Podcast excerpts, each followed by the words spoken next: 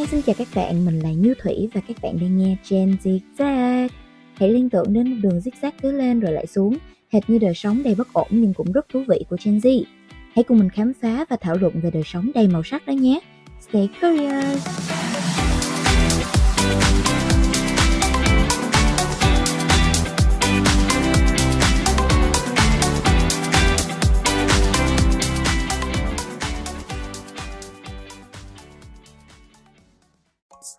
Trong tập podcast ngày hôm nay, chúng ta sẽ cùng tìm hiểu về việc tham gia các câu lạc bộ, cụ thể là ở môi trường đại học, từ đó hướng các bạn trẻ đến với những sự lựa chọn phù hợp với bản thân mình.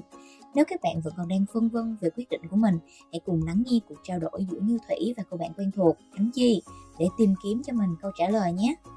Chào Khánh Chi, rất cảm ơn Khánh Chi vì đã tiếp tục đồng hành cùng Gen Zigzag. Khánh Chi có thể tự giới thiệu về bản thân mình một chút để tụi mình cùng làm quen với các bạn thính giả được không? Xin chào, xin chào các bạn và xin chào Như Thủy. Rất vui vì một lần nữa được gặp Như Thủy và các bạn. Mình là Khánh Chi, một sinh viên năm ba của chuyên ngành truyền thông đa phương tiện, trường Đại học Khoa học Xã hội và Nhân văn, Đại học Quốc gia Thành phố Hồ Chí Minh. Là một bạn trẻ Gen Z đầy đam mê và nhiệt huyết, có nhiều trải nghiệm với các mối quan hệ ở môi trường đại học. Mình rất vui khi được xuất hiện một lần nữa tại podcast Gen Zigzag.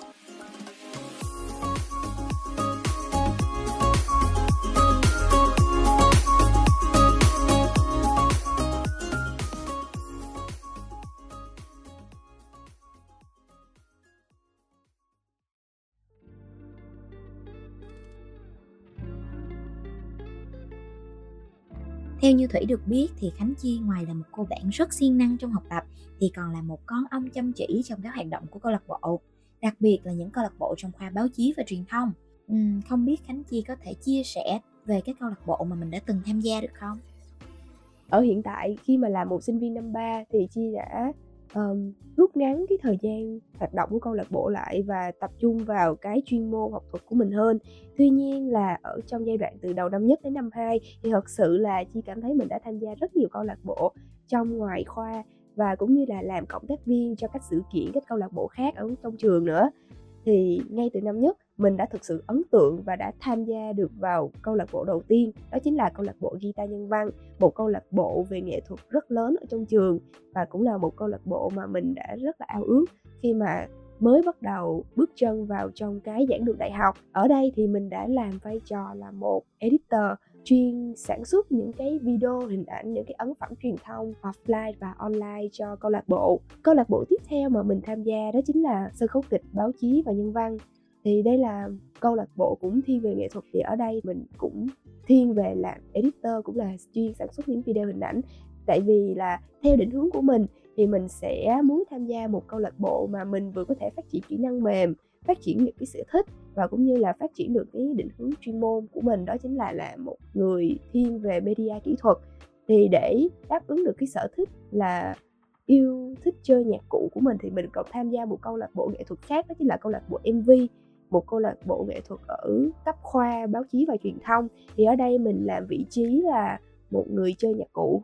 Wow, quả thật là một con số đáng mơ ước đối với các bạn tân sinh viên đó nha. Vậy thì không biết lý do nào để khiến cho Khánh Chi có động lực để mà tham gia nhiều câu lạc bộ đến như vậy? Lý do đầu tiên mà mình tham gia được nhiều câu lạc bộ như vậy có thể là do ở trong khoảng thời gian cấp hai và cấp ba của mình thì ở khu vực của mình thì không có mạnh những cái hoạt động phong trào như vậy, cũng như là không có nhiều cái câu lạc bộ phù hợp cho mình tham gia. Cho nên khi mà bắt đầu mình bước chân vào đại học, nhận thấy được cái sự xuất hiện của rất nhiều câu lạc bộ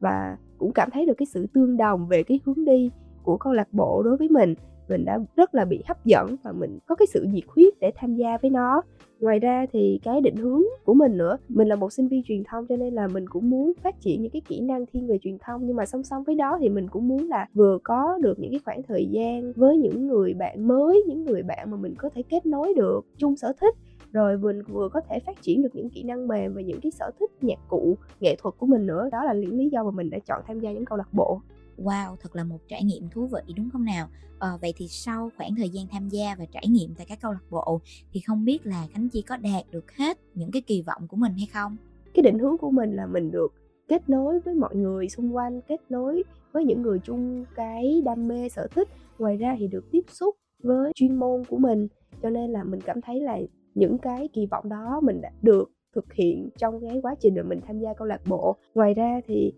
mình cũng không đặt nặng quá nhiều những kỳ vọng lớn khi mình tham gia câu lạc bộ như là trở thành những anh chị trưởng, những người đi đầu. Cho nên là mình cảm thấy là như vậy là đó đã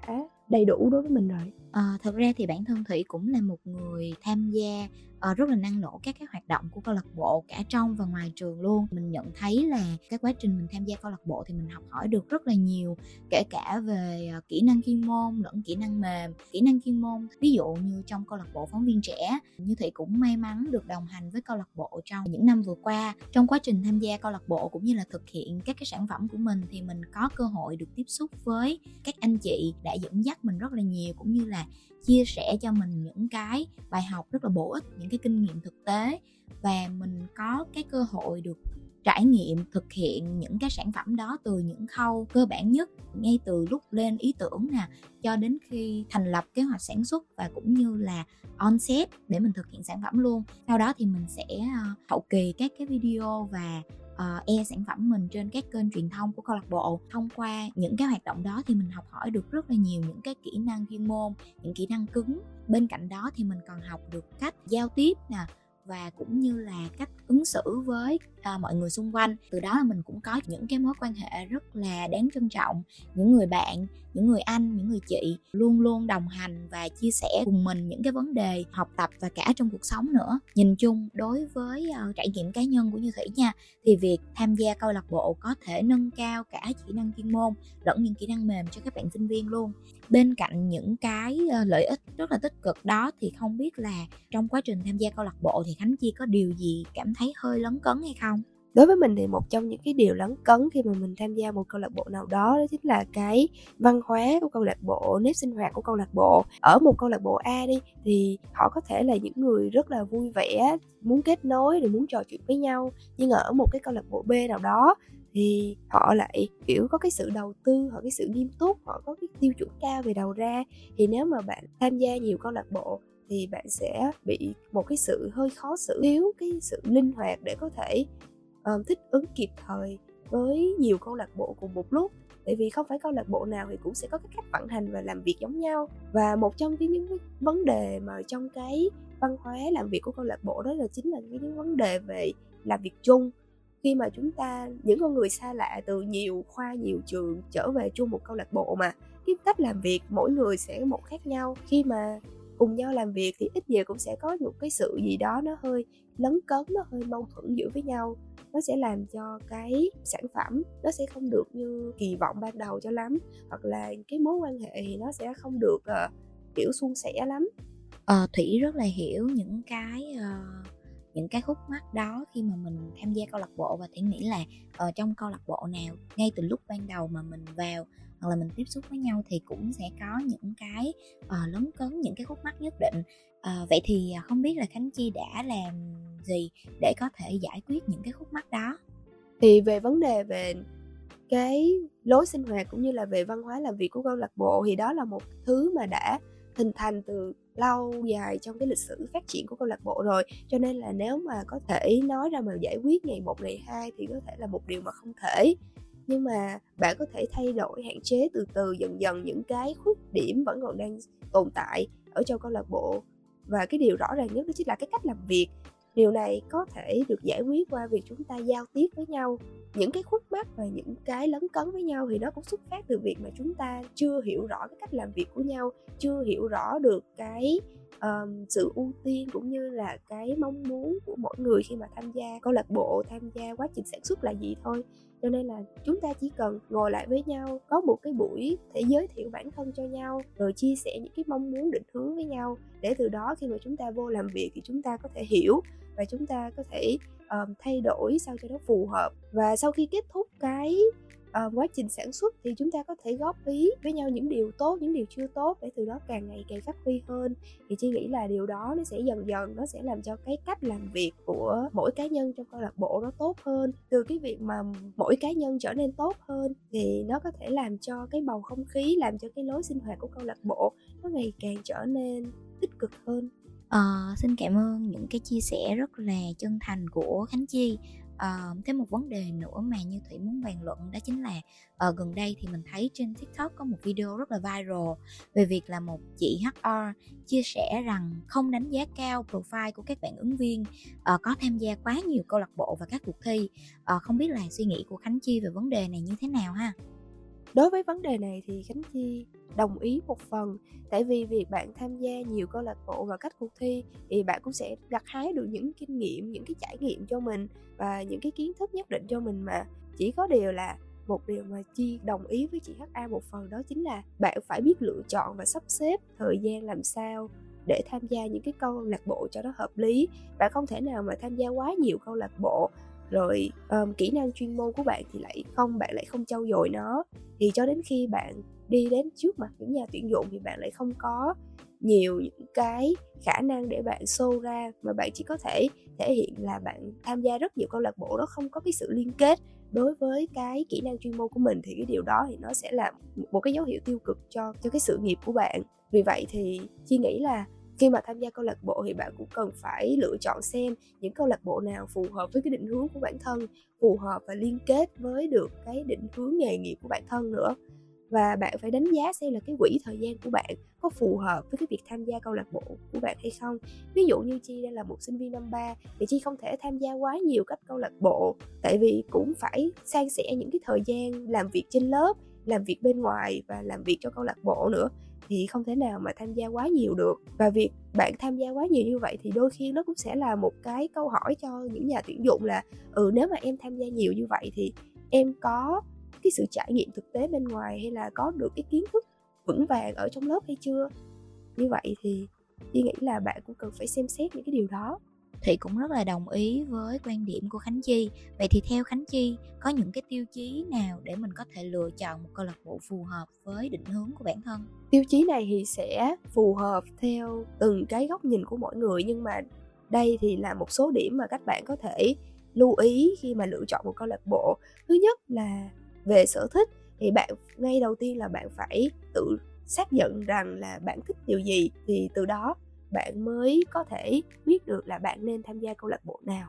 Và cái sở thích đó thì nó có liên kết gì với cái định hướng nghề nghiệp hay không? Hoặc là bạn có thể xác định là cái định hướng nghề nghiệp của bạn là gì để bạn có thể lựa chọn được một cái câu lạc bộ mà có thể phát triển được cái kỹ năng chuyên môn cho cái định hướng nghề nghiệp của bạn đó. Ngoài ra, ngoài cái về sở thích và định hướng nghề nghiệp thì một cái quan trọng mà bạn cũng cần phải lưu ý đó chính là cái quỹ thời gian bạn có thể dành cho câu lạc bộ, cũng như là cái sự cam kết tham gia đối với câu lạc bộ đó. Tại vì nếu mà bạn tham gia trong khoảng thời gian quá ngắn thì bạn cũng không thể học hỏi được gì nhiều, hay là nếu mà bạn tham gia quá nhiều câu lạc bộ thì bạn cũng không thể nào sắp xếp được khoảng thời gian bạn nghỉ ngơi học tập hợp lý để bạn có được một cái nền kiến thức cũng như là nền kỹ năng chuyên môn nó phù hợp, nó vững vàng. Rồi ngoài ra thì như Chi đã chia sẻ ở bên trên thì một vấn đề mà bạn cần phải quan tâm nữa đó chính là môi trường và văn hóa làm việc của câu lạc bộ, và bạn phải tìm hiểu ngay từ ban đầu chứ không phải là tham gia rồi thì bạn mới bắt đầu làm việc rồi sau đó mới tìm hiểu.